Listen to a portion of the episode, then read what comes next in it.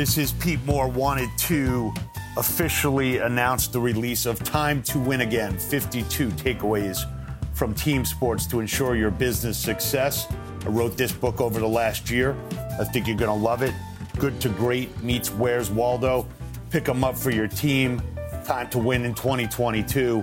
Happy to come to your club, your studio, your company, and talk about ways we can optimize business and win going forward.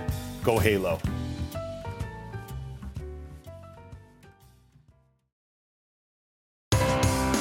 This is Pete Moore on Halo Talks NYC. I have the pleasure of welcoming back, as part of our Home and Away podcast series, over the small pond, Ross Lauder, Global Tech Leaders Podcast, as well as the man behind Single Focus Talent. Ross, it's good to see you again. Hey, Pete. Great to chat with you again. Awesome. So I monopolized your podcast with talking. So I'm going to let you do most of the talking, but I'm going to lead you in directions I feel comfortable with. Sounds like a plan. Ergo, ergo. Why don't you give your quick uh, bio and uh, and then we'll riff from there, buddy. Sure, I'm uh, I'm a computer science guy. Um, did that as an undergrad. I did a postgrad in business and marketing.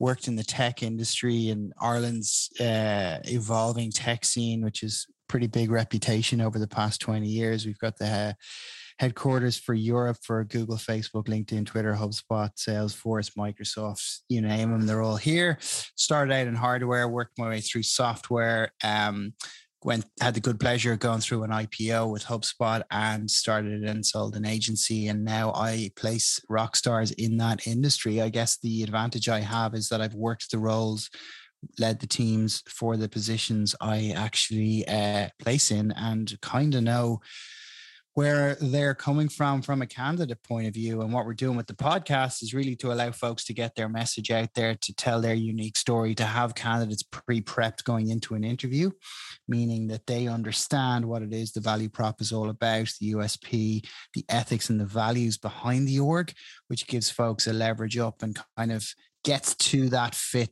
quicker we find by having that as an asset that the you know that the org can use to to sell themselves so to speak. So that's what we do.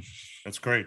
So what what was the impetus behind you deciding after successful hubspot and, and several other ventures that you were going to start helping other people you know similar to people asking us hey why don't you guys just become investors and do your own deals you know instead of trying to find investors? And i'm like well i want to try and help as many people as possible um, and i feel comfortable in this type of role. So kind of what brought you from like operator to now, you know, executive search and, you know, really assessing talent versus jumping into another role?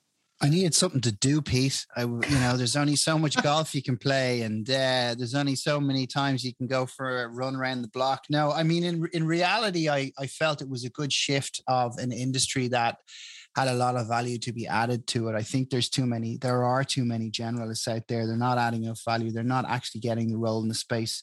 You've got to go inches wide and miles deep in my book. And that's really yeah. where you understand the profile of the industry and the specifics within that. And we, we tell no, tell folks no all the time because we're not able to help them. But where we are able to help is revenue generation, marketing awareness, um, and specifically around language skills. The exact piece really is a matter of understanding the profile of orgs folks have come from, where what they've done, the impact they've had, and then how they can transpose that onto other organizations. So I just didn't feel anyone was getting that. I mean, there are a lot of recruiters out there, but they're and some of them are public, some of them are big, but they're too broad. And I was never going to make an impact there. So I really wanted to use I my own network to add value to a bigger to bigger pie. And quite frankly, out there, there's an absolute war on talent. Um, yeah. There's a I did a survey recently. There's a 41% overhang on available roles being advertised relative to a a, uh, a massive massive um, lack of talent out there. So um, it's really about getting your message and being front of house, uh, front of mind for folks. And I think you need to really reinvent yourself as well when you look at talent profiles. And that's part of the consultancy piece. You've really got to lead and steer that direction in conversation with a client because you know what they may not know it all. And if they're open to change and, and new points of view, I think that's an important conversation to be had. So, so in our industry, in the you know the the Halo sector at large, or you know operators that are running multi-unit clubs there's always been this disconnect between, hey, I want to get the best person, um, but I actually don't want to pay somebody to go and find that person for me. Uh, I think some of those barriers to understanding, you know, one, you get what you pay for. Two, you know, uh, a rock star A team and a B product is a successful company, and a A product and a and a and a B or C team probably, you know, leads you to failure. Um, mm-hmm. So how do you get the message across? You know, without maybe maybe some middle market operators that aren't owned by private equity funds. I think private equity and VC in general kind of know that, hey, look, if if I'm going to pay a third of this person's salary, like that's I got a I probably got a five times return on that investment anyway because I got a much better employee or or professional or executive. So how do you think through like what the price people want to pay and understanding that you got to pay up for someone like you and your team to actually source the best talent? Yeah, it's not actually a conversation we actually have to have all that often because we lead with we we we lead with profiles. So we go in and we say, "Is this what you're looking for?" I I rarely have a conversation around value and return on investment and and you know what does that um, multiplier look like. So I'm fortunate in that regard. I do have folks come to me at the end of their tether, having done a search and said, "Look, I want I've never paid more than 15 points," and you know I, I try not to be facetious and you know say, "Well, hey, how's that working out for you? Why are we speaking?" Right. Um, and that tends to work because um, if we can find that person for you, is it not worth is it not worth that value um, component? So I've I've been fortunate with that. We tend to lead with the fit first and foremost. Quite mm-hmm. frankly, Pete, people don't read job descriptions. People sometimes don't even know what they want. So when you can get to the bottom of that, you can match like for like. You're in a strong position. People just don't take the time and effort to do that in that in this goldfish memory attention span world we live in today. Yeah. So when you and I were, I'm assuming we're relatively the same age. You know, it, there used to be kind of like this this hard and fast rule that look, you got a new job, like you got to stay there for at least two to three years. Yeah, I think my dad had like two jobs in like you know 40 year career, and I've probably had like 10. Um, so what are some of the things that that you look at that says, hey, you know, this candidate looks like a great candidate, but you know, he or she's been in like six jobs in 10 years. Like, how do you calibrate the speed of job change the changes in technology and also just like understanding like hey what's in this person's dna are they looking for another job like the day they get this new job? Yeah so um just let me flip this for a second sure. and talk to you about folks who are in jobs for 20 years because I've had folks come to me who I know relatively well who like I've 20 years of account management experience and I'm like you're unemployable you know you may as well have worked for um you know the civil service which you do respect because you're not going to be adaptable. You don't have a broader perspective. You're very systems orientated. You're too operations focused. You don't have a breadth of experience across the industry. And then the other side of that equation is a is a you know job hopper, right? So somebody's in a job for a couple of months, or you know even you know a year to to to so on. Two years is really the cutoff. If you can hack it two years, you're in a good spot.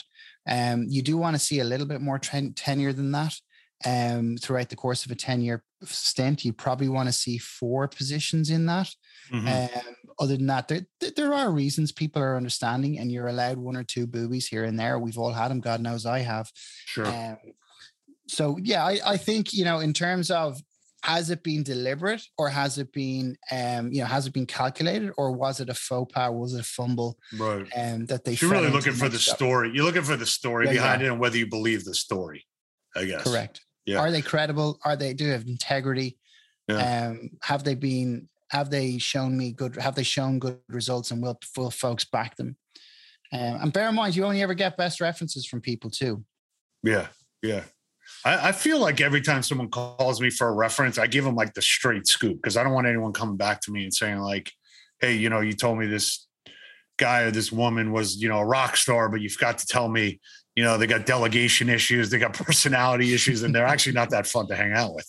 So I try and give people like the real scoop and say fun to hang out with. Yeah, yeah I, mean, like, I, I just give them like, hey, this is what I think is great about them, and like here's some things that you got to like be on the lookout for. And I feel like that kind of serves people well. But have you yeah. seen?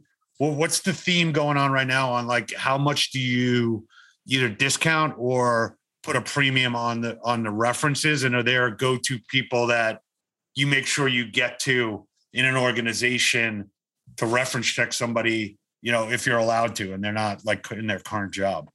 So what's really interesting today is the reference check in my mind is largely a tick the box exercise. So okay. I've worked for plenty of mostly American companies all my career and they will not put ever a reference in writing because they're too afraid of being sued. It's always a conversation, and that seems to be a global phenomenon today. Um, so that the reference check is a, is a tick the box exercise. Background checking, however, has become the norm, and there are specialist organizations out there who effectively have uh, an online digital footprint of you, and they will. Um, now, I've never had it happen to a candidate of mine, thankfully, touch wood and all that sort of stuff but they have ways and means of scouring social media um, you know and there are obviously criminal record checks and things of that nature that uh, would be um, catching folks out in a lie. So that is actually more weight today than a reference check seems to be a tick the box exercise. Gotcha. So you know as you're going through and helping larger organizations source talent um, and you and I were talking about the book we just wrote, and we talked. One of the chapters in the book, "Time to Win Again," is about you know recruiting from within, and like you know a soccer team like a Manchester United, they got kids that are like eight years old from around the world that are part of like Manchester United's you know youth development league. So how do you? Did, are there certain instances where you come in and say, "Hey, look, I'll go find you a CFO, I'll go find you a chief marketing officer, or or what, some other C level position," but you're like, you know what? I, I've heard really good things about your company and your culture here. Why don't you let me also like dig into some of your current employees and see if like there's some talent here that hasn't been been fully identified yet, or does that is that not happening yet? When you say fully identified, you mean by way of coaching and and no, I'm uh, saying like um, internal, like you got a you got a chief marketing officer, and you say, okay, look, I'm going to go out, I'm going to find the best chief marketing officer that's going to fit outside of your company, but let me actually go and spend, you know, a day with your marketing team and let me just figure out who's really, oh, you know, yeah. So, so how does that work? Because I feel like that, I feel like people aren't necessarily looking inside of their own bench sometimes and they're automatically going external and thinking they're going to bring someone in, but there might be somebody who's been crop, propped up over time and they should probably be given a chance as well. How do you think about that? Yeah, I've never had that as a strategy, quite frankly, but I okay. would want to speak to everybody in the organization too eh, as part of the process. So what I mean by that is like I want to know that when I brief a candidate that I know that role in that org very, very well. So I will speak to folks along the way. I will want to speak to people who are sales is a classic example of that. You've got a process. Any good, well-led sales organization will have a process from beginning to end, whether it's trial download to discovery call to demo to SC getting on a call to closing it out to listening to gong calls. The folks who are yeah. well managed have that structured and have the data behind it and they're not running off of good gut feel. So i'll want to go in and dig dig into all of that and as part of that i'll maintain relationships with people. I don't really double dip quite frankly in recruitment. I know that's a thing where you would say hey and pull somebody out of one company that is your client. Right, it's right, not right. ethical quite frankly I know that I could make more money that way, but it's not, it's going to come back and bite you. And I'm a big believer in karma and what goes around comes around, but never had that happen from an internal perspective. I damn well do myself out of a fee, quite frankly, but I would do right by somebody if I felt that I could do the right thing right now for a bigger payback and play that long game, you know? Yeah. Yeah. Well, I think that's uh, a guy used to work for you. So he said, just be long-term greedy because all this short-term, like you build up a reputation over time that it'll work out for you. Um, That's a good expression. I, I agree. Yeah. So, you know, as you think about all the different technologies that are out there, and you kind of touched a little bit upon it with the, you know, credit check, background checks, social media scrape, how important, and I kind of know the answer to this, but how much time do you spend with the candidates? How important is like your personal experiences, your gut? You know, kind of, I got people that say, oh, I just trust the data. And it's like, well, you should actually trust like how your energy is and how you feel about a person because that's the, the people side of it is not 100% quantifiable. So how do you think about that? Yeah, I love that question. So um, I'm a huge believer in technology. I've spent a lot of time and effort coding my own processes into code, as it were, and developing a, a runway um, our outreach, our marketing, our engagement is all a part of that journey, and I measure everything in the funnel. But I think as well, you, to your question around the people piece, um, scorecards are important. You score people, you rate them. Um, but it's an opinion you know, it's like mm-hmm. when you sit your driving test, it's somebody's opinion of your driving, and they're not always going to catch absolutely everything. You know, there's training, you know, all that kind of stuff. I do too. I do think things like Gong can help you to. Yeah, I've, I've seen that. One of our clients uses it. It's amazing. Yeah, it's an it's a, it's a groundbreaking piece of technology for anybody Great. who's listening to this. It, it's something I recommend. However, one of the strongest indicators for me of um, candidate success has always been responsiveness. Um, and it it's an indicator for me that if you need somebody's help because it's a bit like selling an enterprise deal. If you're look if you're familiar with MEDDIC or sandler or you know you know advanced band and things of that nature you need a coach in there who's going to go up to the procurement officer's desk and put the get the po issued. That kind of person if a candidate is respond is responsive and will go the extra mile and do the deck over the weekend and prioritize it and come back with ideas and ask for your feedback that's the candidate you're going to want to work for. That rarely goes awry. Um, and that's a great person, you know, personal trait that I found goes very, very far by way of predicting an outcome. Along with the data, don't get me wrong, yeah. but it is a big predictor. So a quick a quick story of love. So when I first started working in 1994 at mm-hmm. uh, at Chase Manhattan Bank, my assistant or my my banking assistant was a woman, and she had a sign up on her desk, and it says, your lack of planning does not constitute my emergency. And I was like, one, how are you allowed to hang that sign? Two, like, how did you get this job? Like, we're in an unpredictable deal business, and you actually have the audacity to have that sign up. Um, how would you address something like that? I mean, is that a closed door uh, conversation, or is that like, hey, we might want to reload you to another less well, stressful environment. Is she is she serious about oh, it? She was serious. She was serious. Wow. Okay. Anyway, she probably won't get hired these days, but back back then, I guess that was okay. no, no, everything's about saying yes, but saying yes in context and setting expectations and being a you know a, a person that somebody wants to work with and can yeah. do do business with and engage with um, in a meaningful way. Um, I think politics has softened today because people have phrases that get them out of jail that allow them to say horrendous things to each other in a very eloquent fashion. yeah, yeah. So, so as you see, you know, one, we're, we're obviously in an inflationary environment, whether anybody yes. wants to believe that or not. The second thing is you've got a lot of private equity and venture capital coming into the space. Um, we've been spending, I wouldn't say like paid time, but we've been spending a lot of time coaching some executives into here's what your should, employment agreement should look like. Here's what your comp is. Here's what your you know standard um, potential compensation is on a bonus. Here's the stock options that you should get based on the life cycle of this company. So talk a little bit you know whether within those variables or you know when you're trying to convince someone to, to take a position that you think is a great fit for them how involved do you get in the economics of that and and and how do you still kind of play like this Switzerland, if you will, of like, hey, I'm representing my client, but also obviously I want you to be happy and take this job and know that, you know, I was a trusted advisor to you at the same time. Yeah, I like to be Switzerland because it gives me credibility and it means that I'm um, impartial in the whole equation. Having said that, I don't like to be incentivized on comp. It's not my gig. So if I'm doing a big project and we're hiring a load of account executives, or you know, even if it's the leadership down and or it's mid-level management director level, I'll do it on a fixed basis because there's obviously more um, value for the client from that perspective. Mm-hmm. However, I will sit down with them and I will go through the tech in detail and I will want to make sure that it is groundbreaking, it is innovative, etc. But you've got to be at the races from a comp perspective. So if you look at the Northeast, New York is a great example of this people will ghost you all day long because the opportunity isn't hot enough for you. You want to avoid that happening like the plague. You want to get mm. people's attention. You want to get it now. You want to engage them. You want to pitch the tech.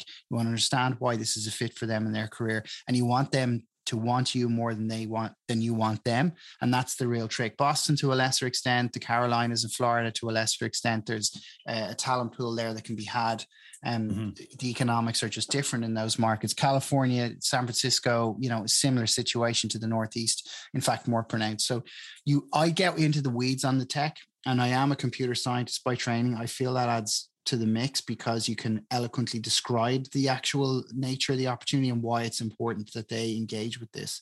And if they're not going to, you just be clear about it. And, that, and that's one of the things I love about working in the US is it's upfront, you know what you're getting.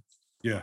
So let me ask you a question. And and some of these, you know, whether it's laws or policies or uh, norms proliferate, give us like a uh, two minutes on what I'm allowed to ask in an interview, what I'm not allowed to ask in an interview. Oh, I love this. I had, I had a couple of interesting one recently. It's like diversity is the hot topic right now. Okay, so I don't think anybody would disagree that having a diverse workforce is important. Yeah. Okay, that p- people get more done when you've more diverse ideas come to the fore, all that kind of stuff. It's how you go about it is mm. something quite quite different. So, um, there's a couple of things you need to have a. I know that I know people who work in this and at big scale in the likes of Facebook and stuff, where you've got to have a policy that you actually hire from a diverse pool, but you've also got to ensure you can get the traction in a diverse pool as well.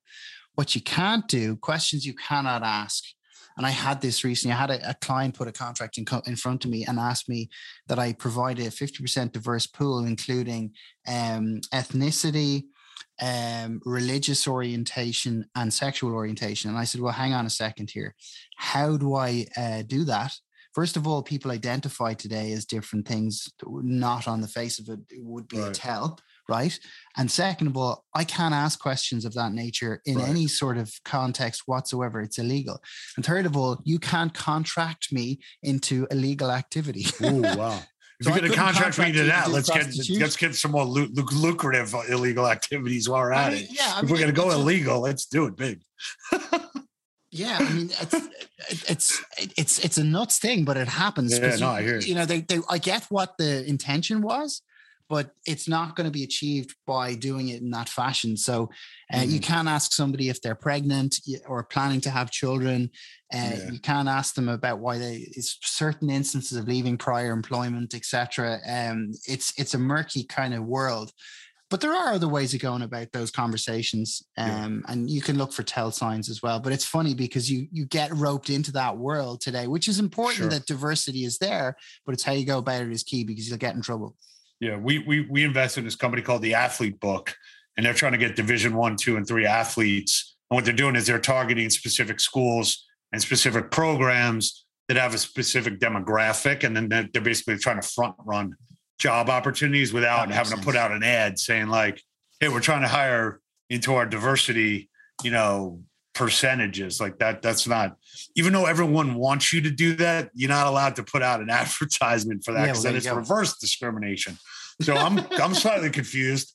Um, but I think you know if everyone makes an effort, I think it's also you know not only should you be sourcing out diversity roles um, knowing that. But there's also, I think the candidates, no, I don't want to stereotype this, but I feel like the candidates also need to, you know, bring themselves to the front, uh, you know, to expose themselves to you and other recruiters just to know, like, hey, I'm looking to get into these opportunities. I, I see it happening at a number of companies. There's definitely been some high level um, recent hires across connected fitness and across the, the health club and VC mm-hmm. industry that I think has been very useful and you know heading in the right direction. You know, we're, we're definitely not there yet, um, but but I've seen some some tea leaves of good things happening.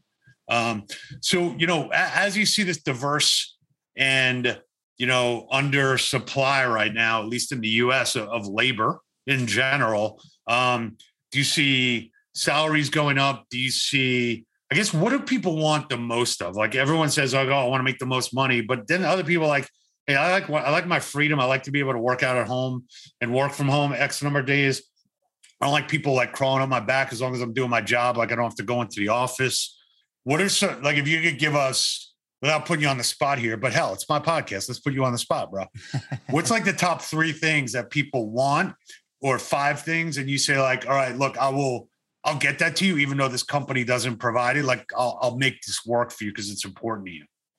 So what you're seeing is um, you've got to be at the races from a salary perspective, and I think anyone who's funded by a VC will know what's competitive because they will have divested others from their portfolio from which they'll gain talent. So I think that's kind of a given. Got to be at the races. The number one thing I see today is the ability to work from home or remotely, should yeah. and when you wish to do so. So that's number one. The challenge you're going to have with that scenario is the tax law and implication around how long you decide to spend in a particular location. If it's in country, it's one thing. If it's out of state and in state, there are implications that if it's out of country for more than 30 to 90 days, um, you'll run into problems there, depending on the um, the jurisdiction and such. But that is a challenge um, to be able to because you see people who want to work in um, you know with a San Francisco Bay Area salary and live in you know let's say I don't know Boise, Idaho. Who's to say? But like that's the, the those economics don't sure. don't tie in together and and rarely rarely equate to to yeah. being to being feasible. Yeah, I mean the New York banks recently have come out and said like if you want a New York salary, you're going to live and work in New York. Yeah. If not, like I don't I don't need to like over subsidize your your lower cost of living. Um, so I think they got a point. I think they got a point about that. No. Yeah, and uh, and then that's that's one of the major things. I mean, you can be in a city or be within 50 miles of a city, and that's okay because you can go in when you need to go in and do QBRs right. and things of that nature. Like, you know, my wife and I would do quite regularly. So that that's important. And um, the next thing is pensions. You're not seeing that as readily in some of those early stage startups, and that is being asked for. And um, depends on the leadership in question. But healthcare and all those ones are all par for the course at that at, at this point. And equity is equity is important, and you're getting more and more questions around pre-IPO equity valuations and what that looks like. And you're seeing the emergence of secondary markets spoke with the CEO and founder of Dream Exchange yesterday, and you know these things are coming to the to the fore as well um, as important factors and how much you're leaving on the table uh, before you, as you fully vest and such such like so. So let, let me ask you like a, a, technical hiring question. I don't know if it's technical but let's say you and i are both going after the same uh, cto job.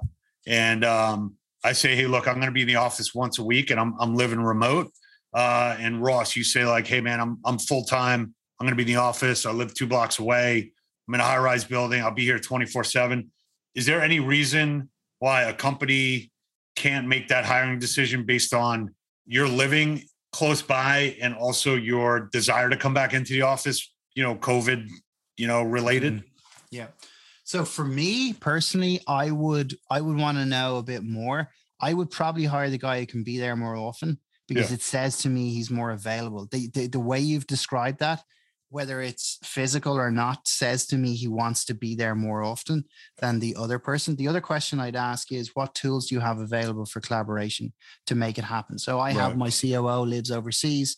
We collaborate on every tool you have, and it's not an issue for us. So right. I, I think it's a it's a combination of those two factors. There's location and then there's availability. And then mm-hmm. there's time zone to contend with as well. And that's usually not an issue if you're within the same continent at least how, how paranoid should a company be that like I've read articles recently, like people have like two full time jobs, and like they have two like LinkedIn accounts maybe or something, and you know they're like they they're working two jobs, but neither company knows that they're not full time.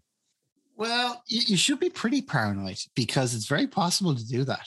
Um, yeah, I know. And and nobody's checking. And you know, there's there's that case a couple of years ago, the guy who outs AT and T employee and, and outsourced his entire job to China, and they picked it up because the guy forgot to use the VPN a, few times. And oh, that yeah, he was a developer or something. Um, that's a while ago now, but yeah, you should be because that's that's very. But you also have to you have to figure out the integrity of the person you're dealing with. You have to figure yeah. out how often you're coming back to them, and also what is the output. And as a company, you've got to ask yourself the question: Am I getting the expected or an over uh, an overshot on the output that I expect from this employee? And if you are, does it matter to you? Yeah. How important? And we talked about this a little on your on your podcast. You know, the the fact that you played a lot of team sports and r- rugby was your gig, right? It was. I'm not sure yeah. how good I was, but I, I played. I mean, how you know we we've been really laser focused on you know trying to bring athletes into the mm-hmm. the halo or the, the health and fitness industry have you seen any kind of themes like that you know there's obviously been a push in the us to hire veterans and hire people coming out of the military make sure they get you know reassimilated um, so there's been a push on that front there's been some push on getting college athletes jobs and and you know alumni being a part of that solution. What, what are some of the things, maybe in, in closing here, and I got a couple, one other quick question at the end, but yep. You know, what are some of the things where you're like, oh man, like this, this is like my ideal candidate? Obviously, every deal, everything's different, but you know, if I came to you when I was, uh, I don't know, as an example, let's say I was the goalie on my soccer team, the goalie on my hockey team, and uh, you know, the the co-captain of my basketball team. Like, do are those like do those things kind of like make it into the final uh, assessment? Yeah, hundred percent. I've seen greater success with people who have that as part of their DNA than people who don't. So you'll see it like people who are cox in in rowing, people, yeah, who are you know some sort of level of leadership at a local organizational level because you can be damn sure they're going to do it in a team environment and corporate setup. There there tells other things i look for that i see is really really good particularly with students i'm looking or folks who want to relocate is have you done an overseas semester in another university? Have you learned another language what signs have I seen on your resume that you've gone outside of your comfort zone and done mm-hmm. something different? Um, and how's that going to be perceived in an interview process? Uh, you know, sports people make absolutely phenomenal candidates, and you start to see that professional rugby players. My my brother-in-law is one of them. As they retire, need to get into the corporate world, and the competitive streak, particularly in sales, is a surefire fit. They need yeah. to wrap their head around the tech, but they can do that because they they look at plays all day long and they study the dynamics and the physics of all of that sort of stuff. So for me, those are tell signs. A bit like what I said about availability of candidates and responsiveness yeah. to your email emails in your deck. Yeah, I think that's a great point. And maybe, you know, one of the takeaways here for people is um, if, if someone was playing a sport and they were a goal scorer or they're the playmaker or you're like the center halfback on a on a football pitch, soccer pitch, mm. you know, you're basically directing traffic. Like you you're the point guard. And I, I yeah. think that's that that's a trait that I like to see. Um, and also from a from a from a hiring standpoint, if you like to play sports, it's nice to be able to hire people that actually are athletic because then you have more people to play with. Totally. So agree. it's a little bit self-serving. yeah, so, I played on the touch team in rugby in, in a couple of places I worked. So yeah, and and then that spreads into the office if you need to get things done. Oh, great game last night or whatever. By the exactly. way, could I ask you this favor and stuff? That that's part of building a culture together that you go out and that's why bonding days are such a big deal. But we had amateur sports teams, we played other companies and so on. It's an absolutely phenomenal activity. Yeah, that's great. So you know, in closing here, give us a uh, a quote that you live by, or or you know something that uh, that that you think's important, or something that's on sticked on your computer. Henry Ford's If You Believe You Can or You Can't, You're Right. All right, so go it. Let's get the Model T out there. Let's stay singularly focused. Listen to awesome words of wisdom on global tech leaders. It's on every podcast channel you can think of. And I look forward to uh, meeting up with you in person uh, once you come to the States officially. Sounds good, Pete. Look forward to it. Thanks for having me.